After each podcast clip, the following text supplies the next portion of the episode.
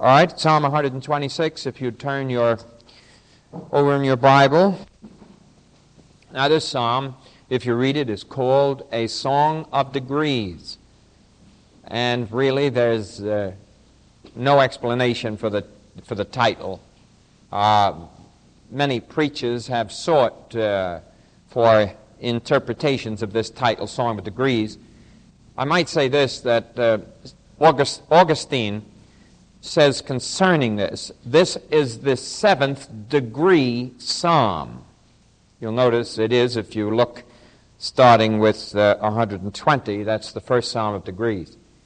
It is the seventh one, and it would almost seem, Augustine says, to be the perfect one of the degree psalms and be that which uh, Augustine puts it this way. Augustine says that it is a degree of raising our sights heavenward all the time, beginning with the first 120, and it goes beyond this 126th, of course. But uh, all of the different expositors have different thoughts on this, so that this is uh, something that has nothing to do with doctrine. But it's just a thought that it is a, a degree, a degree of praise, if I might say this. Some portions of this psalm you will remember as you hear the verses of it. I'll read the psalm and then we'll go back to the beginning. When the Lord turned again the captivity of Zion, we were like them that dream. This is, of course, Israel. Then was our mouth filled with laughter and our tongue with singing. Then said they among the heathen, The Lord hath done great things for them. The Lord hath done great things for us, whereof we are glad. Turn again our captivity, O Lord, as the streams in the south. They that sow in tears shall reap in joy. He that goeth forth and weepeth, bearing precious seed, shall doubtless come again with rejoicing, bringing his sheaves with him. Let us just have a word of prayer. Now, Father, we pray that you'd open this psalm just a little bit to our hearts that we may drink in the wondrous promises of God that are in this blessed psalm. We're thankful, Lord. Whenever we think of the number seven, we think of perfection. This happens to be the seventh degree psalm. We pray that from it we will see some of the perfections and the beauty of Christ and the glories of his people and how the Lord preserves and takes out of captivity those who are dead and alienated and afar off from God and draws them to himself. Now, Father, bless and may the Holy Spirit speak to our hearts, we pray in Christ's name. Amen. Now, the first verse here says, When the Lord turned again the captivity of Zion, we were like them that dream. And uh, I couldn't help but think here it's uh, the captivity of Zion he's speaking of. And uh, it isn't Israel in uh, any other area of the world, it isn't Babylon. It isn't that Israel has been taken out of the land but it's in captivity in Zion. And this uh, is a very important facet because it's up to us to see that we can be captive right where we are. We don't have to be taken out. We don't have to be placed in another nation. The reason Zion is mentioned is Zion is the place of the temple. If you read the scriptures and look in your concordance on Zion, you'll find that the Lord looks at Zion like he looks at no other place, you see. It was the place of the temple. And so, as far as Zion was concerned, he's speaking of the captivity of the people right within the land. They were captive. And I want to tell you that we can be captive as Christians within our Christian context. We can be captives to many, many things. Although we're born again, although we're Christians, although we love the Lord Jesus Christ, we can still be captive and we can be bound by some sin, something that may crush our lives, that's secret, that no one knows about but God, But it can be, and we know this from the experience of so many in the Christian life, there can be that which binds the human heart. And here they were captive right within their own land. Israel was not living for God. Israel was not departed from God because it went to Babylon or was taken captive by anybody. Israel was an abomination to God because of disobedience. And right in their own land, they were disobedient.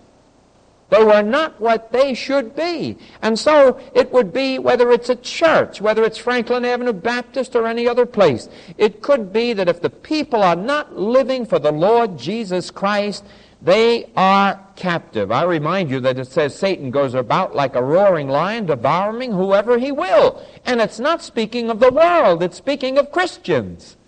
You can be brought captive. And Israel was captive right in Zion. Right in Zion. Not outside. You know, we may look at the people who wander off from the church. We may look at those who go and uh, seem to us to be out in the world. And yet, right in the fellowship and the congregation, there can be those who are bound by some sin that has fettered them and held them down, some personal thing that has not been brought under the crucifixion of Christ and has not been nailed to the cross. And so Israel here in Zion was captive. We call ourselves a Christian nation. Do you think this nation really exhibits Christ? No other nation on the face of, its, of the earth calls itself a Christian nation. We've taken the title to ourselves. Certainly, God has never given it to us. There was a day. Today, in this day we're living in, there are less Christians proportionately than there were in the day that the nation was settled. And getting less and less and less. And we take unto ourselves a title, Christian nation. But actually, we would have to say with Israel of old that they're captive right in this nation that we're living in. We're captive to this great affluent society and the dollars and all of the other things that go with it. Brought captive. And without hardly realizing it, our own souls become ensnared in this whole whirlwind of society that's continually striving and striving and striving for better things this way and better things that way. And all the time, the best of all is with Jesus. And we're forsaking the best and we're taking something less than the best and making that part and parcel of our life. Oh, how careful we have to be. And then, of course, it does say here, when the Lord turned to gain the captivity of Zion, the captivity of Zion, we were like them that dream. And uh, I have to say that this is uh, a true thing. You know, it, it's, it's a tremendous thing. Uh, you've been captive. Well, let's say you're an individual here. You, you were captive to some sin. I don't know what it is, you know. Every time I talk about sin, everybody gets a vision of sex. I don't know what it, why that is. Sin is wrapped up in all kinds of things. He that knoweth to do good and doeth it not, to him it is sin. So while it may be true that fornication and adultery and these other sins are, are the most mentioned sins in the, in the New Testament and the Old, because of the greatness of them and, and the fact that our flesh seems to have that terrible bent, that since the fall of Adam, this whole tendency toward carnality and sensualism seems to have built up within man. But let's suppose you were captive to some other sins. I mean, it could be anything in the sex area. This is the great bondage. I recognize that. I think that drunkenness is mentioned nine times in the New Testament and fornication 39 times. So I can see that, that the sin is mentioned greatly. But there could be any other number of sins, couldn't it? There could be the sin of just departing from God and getting so involved in worldly things that you've forgotten God. There could be all kinds of involvement in other things. And then there can be the inner sins the sins of avarice and the sins of greed and the sins that we can't see, but they're present. There can be the, the heart that, uh, that is always uh, trying to think the worst of other people and not the best. There can be a million things. But let's assume that you're bound by some sin. You're bound tightly. And somehow through the Word of God, you get to, you, you, you just reach the bottom. You know, I often hear talk about people who are alcoholics. Uh, so often I hear a doctor say, until they hit bottom, you can't do anything with them. Of course, we believe Christ can do wonders for them. But sometimes it seems that in, in sin, it seems almost that the heart has to be so crushed that finally in that ultimate cry it goes to the Word of God and it looks for an answer in the Word of God. And a great revelation comes to the heart as the Holy Spirit speaks to us and tells us the possibilities of victory through Him, that we are to crucify the desires of the flesh and of the mind and that the Holy Spirit, the Spirit of life in Christ Jesus, can give us victory. And we can say with Paul, Thanks be unto God that giveth us the victory through our Lord Jesus Christ. And we suddenly come into this tremendous revelation. And greatly in our heart, we fathom that victory is going to come over this defiling thing. And we find victory. And we are as people who are in a dream. We can hardly believe it. The joy of our heart is so great. Well, haven't you ever felt that way? You're walking on clouds. You know, Peter was this way when, when the angel came and took Peter out of jail. And Peter finally, when all of these things happened to Peter and the doors are opened and all of these things, been, Peter wist not what was happening. That's what the scripture says. It was like a dream to him. Well, isn't it true? The great spiritual blessings and the deliverances we have, we're like people walking in a dream. We just can hardly believe it. We had forgotten what closeness to Christ meant. And when we get back close to Christ, it's like a dream to us. And it's a, it's a, it's a dream that, you know, you, you just don't want to stop. You want that dream to go on. And you're afraid, you know, sometimes you're afraid you might wake up. Could it be I'm dreaming? Or usually I know it's the other way. You know, it, it's some dreadful thing, and you, you're almost praying, I hope it's a dream. I hope it's a dream. But oh, when, when a great victory comes, here's Israel and Zion, and they've been delivered by God, and they said, We were like a people in a dream.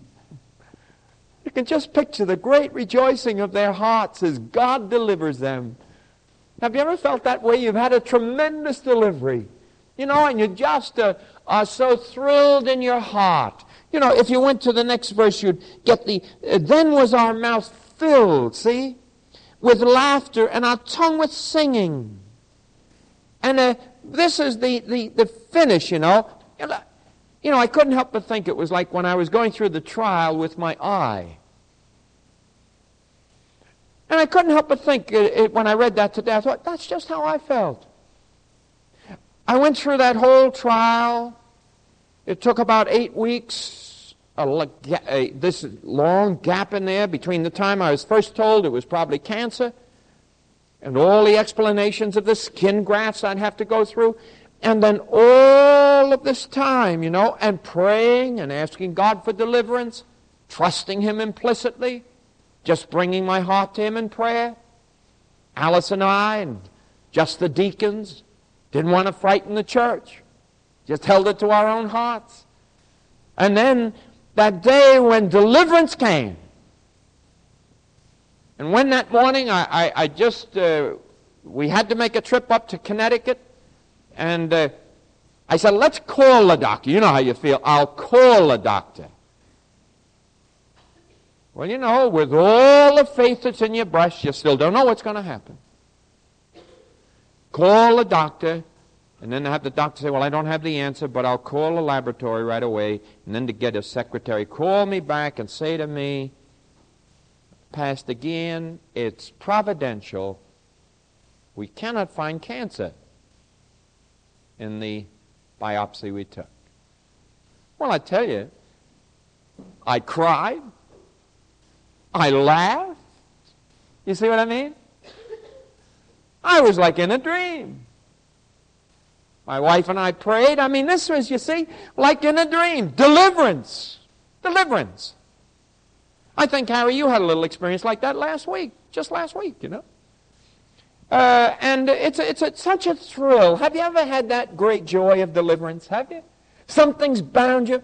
Are there, is there, are there any Christians here tonight that have never been bound by anything since you've been born? You never had any trouble? Never had any burdens? Never had any sins that really can crush you? Never had any desires that you have to go to Christ with and pray, Lord, give me victory. I'd love to hear that. Give me victory or I die, you know? And that's what you mean spiritually. It's like death if you don't get victory. And so there is that tremendous area here. It was like a dream. Why, listen, when you received Christ as your personal Savior, it was the same thing. Could you believe it? I've been wandering all my life looking for Jesus Christ, desiring, trying everything I could. Roman Catholic, wondering where the answers were. What has to happen? I have to have a boy die of cancer, my own son, to find Christ as my personal Savior. And although my boy was dying of cancer, I was as a man walking in a dream. Could the world understand Alice or I at that time? Never. They would look at us and say they must be hypnotized. Because no matter where we went with a boy dying, we were testifying for Jesus. And in the funeral home, when he was there in that little coffin, we stood by the coffin, and every single soul come in. We testified about the salvation that there is in Jesus Christ. Why? We were like as those in a dream. You see?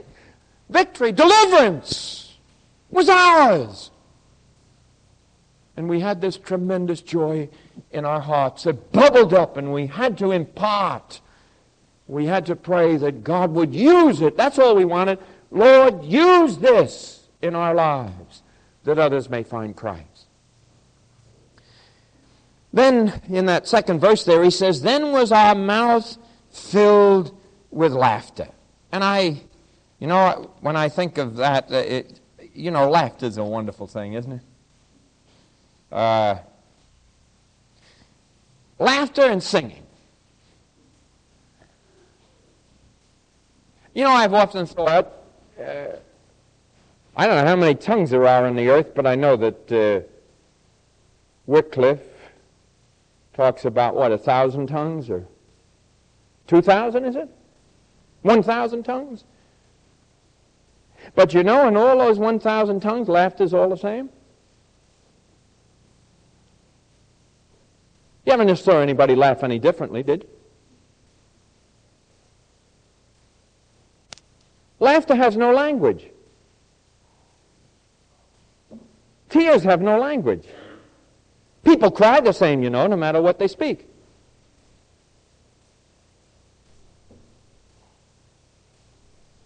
So laughter has no language at all. And uh, singing, somehow, the heart humming, you know, where the Lord says, making melody in our hearts unto the Lord. There's no language barrier here. And the laughter, oh, how wonderful laughter is. Is there anything more wonderful than to have a family gather together around your table? It always thrills me when the family gets around the table. We've had this happen. You've had it happen too. And you know, you get talking. You've talked about the things of the Lord. We always spend three, four hours at the table when our family's home.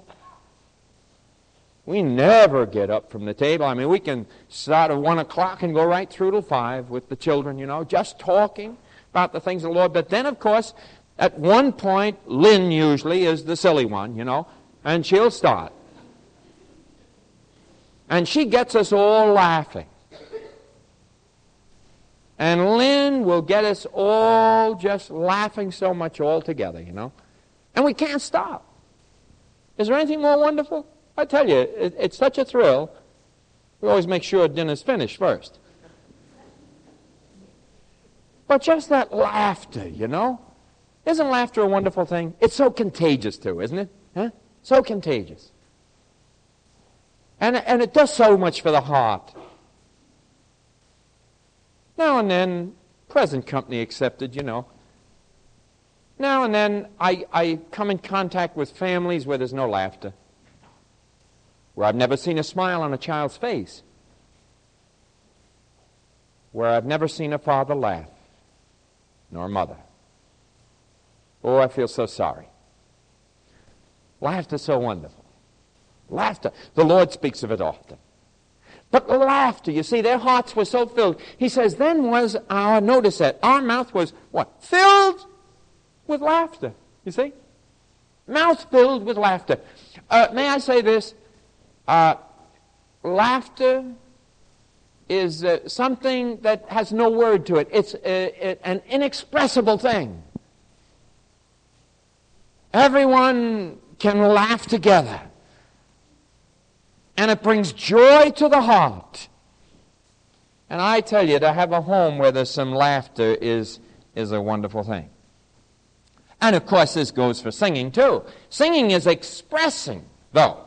One is not is inexpressive in that it has no word quality to it. Singing will have word quality to it sometimes, but maybe it's possibly just, you know, humming or something like that. But I tell you, you know, I don't know how you are, but uh, I know that it's this way with me. If I think in my home, I remember over the years with the children and with Alice, if I think that I hear someone in the home singing or humming, I stop everything and I listen very intently. And I, you know why I do it? Because it brings great joy to my heart. Because I know that I'm involved in it. Because that one I love is contented with my Lord and with me. And so when I would hear my children humming or singing upstairs in their bedrooms, or I would hear Alice going around humming or singing, and there's no, you know, talking about the quality or anything here of the voice. I'm just I'm just, I'm just talking about, not to you, I'm, I'm thinking of my children.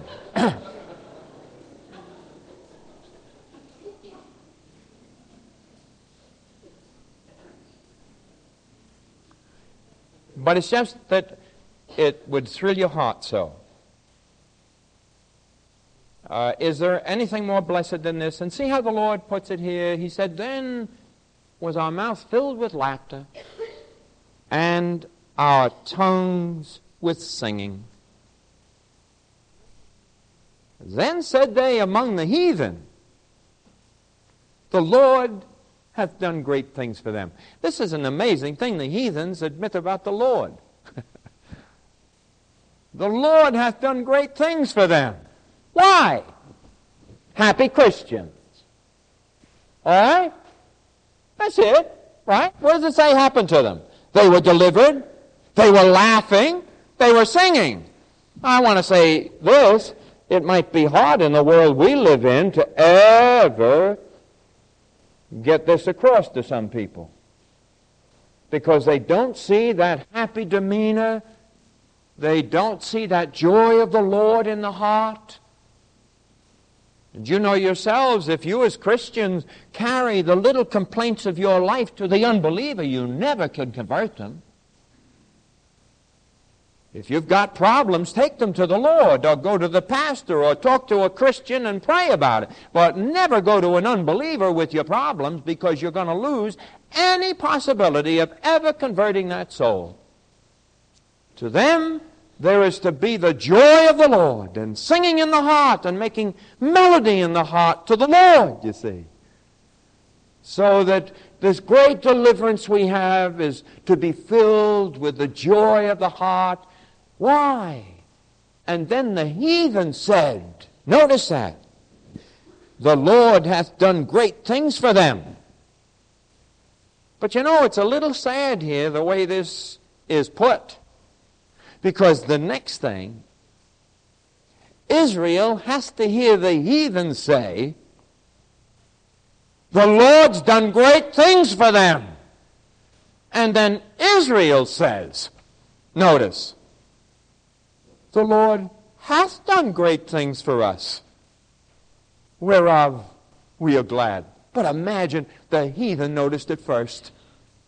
The people outside noticed it first. And then Israel comes to God and says, Why, thou hast done great things for us. Here we've been walking as in a dream. We've been laughing. We've been singing. We've had the joy of the Lord in our hearts.